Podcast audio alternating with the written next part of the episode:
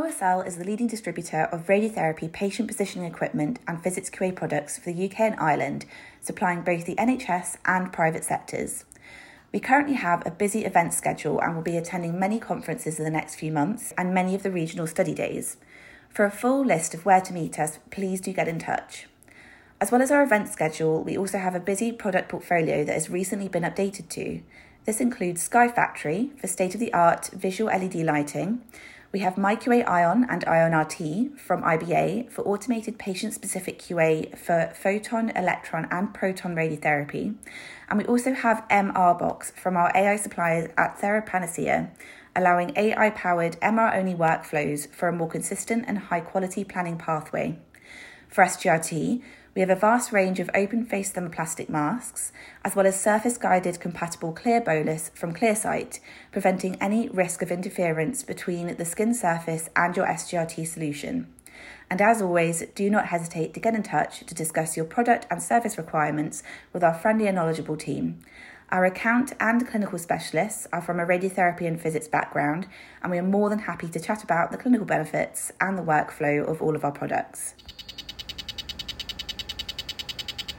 Everyone, and welcome to Rad Chat, the multi award winning therapeutic radiographer led oncology podcast. My name is Jo McNamara, and I'm joined by fellow host Naman Julka-Anderson. Hi, everyone. So, we're here at UKIO, and we have been absolutely delighted to have an inspirational guest join us in the podcast. Uh, would you like to introduce yourself? My name's Chris Lewis, and I've been a speaker. so, Chris, obviously you've presented at UKIO. What were you talking about? I was talking about the patient experience uh, of cancer and, and, maybe how we can do things a lot better. I have a business experience, and uh, which I thought might help uh, some of the things that I see daily uh, that, that can be done better. And I'm not just talking about putting more finance into it. I'm just talking about being more efficient. What is it about the patient voice that we really need to listen to? It basically. uh, listen is the, is the key word there, actually. Um, you, you, know, I talked earlier on about when we, every, patient that comes, even if they've got the same disease, they're a different. It's a different case totally, right? They've got a different background. They've, they've got different problems financially. Everyone's got different issues that they need sorted, and we know there's no, you know, no one size fits all. But in my opinion, we don't listen well enough uh, to find out really what the, what the real problem is. And success depends on where you're sitting. So, um, you know, if I come with with bad cancer, which I had, I had stage four cancer, and I'm still here 16 years later. That is success for my oncologist, right? But I can't do a lot of the things I was doing before. So, A, I'm grateful for my life, and I, and I would, you know, I'm grateful for everything. But I think that we're now a stage or two on where we should be looking at thriving with cancer because we all talk about how many wonderful people are now surviving with their cancer. That, that's progress, right? But actually, it's, life's not just about surviving. We, we want to get on and live a life. We understand it's going to be a different life but we'd like to do a little bit more, more focus on, on what you can do afterwards rather than leaving you in a heap once you've done your work. So, Chris, how is it living with cancer? Uh, as I said, I said during my talk, living with cancer, once you mention to somebody cancer, their life's changed. Yeah. Right, right, whether they have stage one, a little bit of mole, they've got to get cut off, or whether they have their entire blood system infected by cancer cancer's life changing because, let's be honest, you never really escape it. Once once somebody's mentioned it to you, it's there all the time, yeah. like a like a bad smell you can't get rid of. And any other aches and pains that you get afterwards, you're like, oh, is it this? Has it not cancer returned? And you know the wheels of the health service turn so slowly. You're waiting for scan results and other bits and pre-view appointments. Um, so yeah, it's difficult. It's it, it, more obstacles in the way. Uh, you know, I'm quite a proactive person, and um, it's been quite hard to do that to fit everything around what I want to do around hospitals and my limitations of going in the sun and doing all these sort of things. Uh, makes it quite difficult. I have to really adapt. There's a lot of consideration, I think, as healthcare practitioners, we learn about treatment, side effects, what to do. But I think for us in radiotherapy, for example, we only see patients for a short amount of time. But obviously, like you said, 16 years on, still living with the consequences of the treatment. I think lots of people who come on the podcast, lots of patients, they say, "Oh, my healthcare professional said, well, you know, you just have to live with it. We cured you." Is that something you've ever heard? I don't agree with that. I think that's a very unfair thing to say to a Uh, person. no, I haven't heard that. Well, I mean, I've heard it. Yeah, I haven't heard it personally, but I, I hear people that talk about it quite frequently, and that's what I say. What is success? What is success? Yeah. There's two versions of success. When you're talking to your oncologist, you know he, he's happy that he's not cured you, but he's put you into remission. Uh, but but he, he might have taken big parts of your body away, right? So uh, it, it, I think it's all about. Look, I, I did the talk, and it's all about learning about the patient and just listening a little bit more. What does that patient want to achieve? What Yeah. what what do they think is success? Not not what what do, do they you know what does the clinician think? What does the patient consider success? Yeah. So, Chris, you mentioned kind of about the work that you do, the advocacy. Why do you do it? Huh.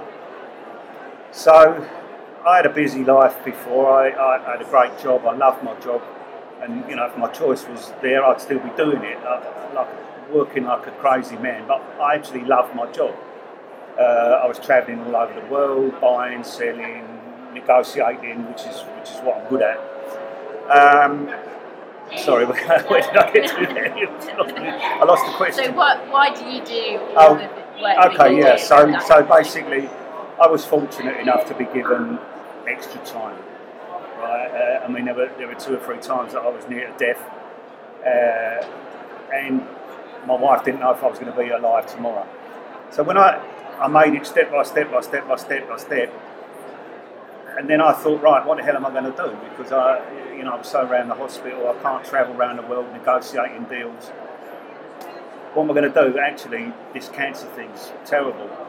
You know, I'm sitting in the waiting room with these poor codgers and, and young codgers too, right? And, and I was like, this is terrible. This is not what was advertised. Where is the help for these people? And I honestly couldn't get it. I went to the big main organisations, nothing, nothing. All they wanted to know was fundraising and all this sort of thing. Yeah. Just nothing was there, really and honestly. And I thought, I can't believe that in this country with the numbers that we've got, we've got nothing really practical. You, you know, employers don't want to employ you. The banks want to take their money back. Insurers just see you. They just want to milk you for money. Uh, you're discriminated against all the time. And I thought, no, this is not right. But am I the only one who thinks like that? Uh, as it turned out, I'm not. And so, you know, I got my gang together, and we're getting a bigger gang as it goes along. And um, now I've got a voice after 12 years. I've, I've actually got a voice. I've always had a voice, but I've got one that people listen to. Yeah. Uh, now I'm probably an authority, uh, not an authority on cancer, by the way, but an authority on living with cancer. And uh, I'm fortunate I get enough to, to I get asked to talk with clinicians and like at- sessions like this because clinicians want to learn too, right? Yeah. uh, and, and who better to learn from than their customer? So that's that's why these are so so important. But I honestly couldn't I couldn't go. I couldn't finish my time if I died. I needed to put a few wrongs right, and I've got a talent. Uh, it's only my personality. It's the only one I've got. But I know that it's a good weapon, and, Yeah. and I can use that for the good. I used it up to now to, to earn money, right? But now I don't have to earn money. I use it to help people. And you know, I've been doing that 14, 15 years. Not only do I do it with the cancer community, as you say, I've got my own charity. So we help now uh, financially disadvantaged people get onto your podcasts and stuff by giving them giving them some free phones and SIM cards and helping them get into the system.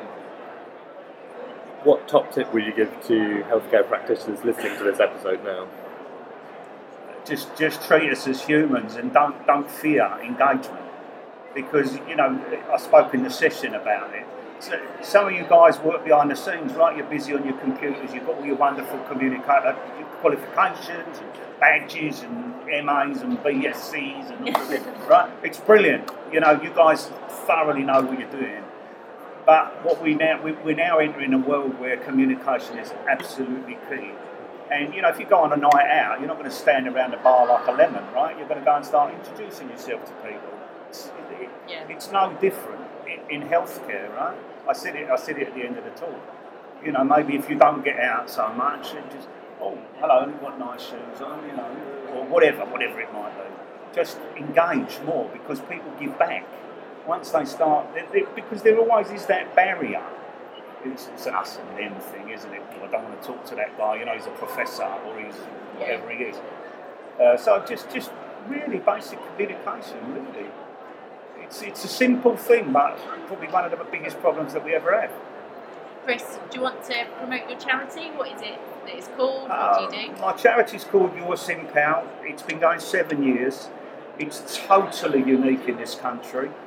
Uh, we're a registered charity. You'll find us online, uh, and we help anybody totally free that cannot connect to the internet. Uh, whether you're schools, domestic violence, cancer, healthcare.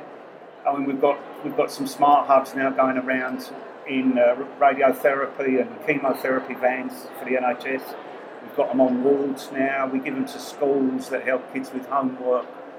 And that came. We started originally doing people with cancer uh, seven years ago, but then COVID came, totally took over the world, changed our world completely Yeah. that we now rely on digital, and that's why I think this is a wonderful thing. But what we don't understand enough is that most of the people that really need it don't have it. You know, nobody, a lot of them don't have extra Wi-Fi. A lot of them don't have Wi-Fi at home at all, uh, or, or smart devices that, that, that can do all this wonderful communication. So it's becoming, if we're not careful, it's becoming a bit exclusive again, there's, an, there's another jump coming. You know, the smartphones are getting smarter, health apps, and all of this Yeah. thing. Wonderful. It's a wonderful thing, really. It's, it, it's the future. It has to be. But at the moment, so many people are getting left behind. Yeah. So we're only plastering it, really, but we're, we're trying to enable people to stay connected. You know, people who haven't got jobs, people on the street. You know, not, not only have they got cancer, but they've got those other problems too. And they've got no money. Yeah. So we just like to do some good, really. We, we're just uh, friends. We are a registered charity, but we're very innovative. We look to do go where others don't go, uh, and we can move very, very quickly. We don't have the uh, the dinosaur behind us as a, as a lot of them do. Uh, so we're already moving. We're already supplying people. You know, pe- people are out there chatting about it. They have conferences about it, and I, Yeah. okay, yeah, but actually we're doing it. You know what I mean? Amazing. Oh, thank you so much, Chris, for joining us. No, thank you very much for having Thank me. you. It's great. Thank you.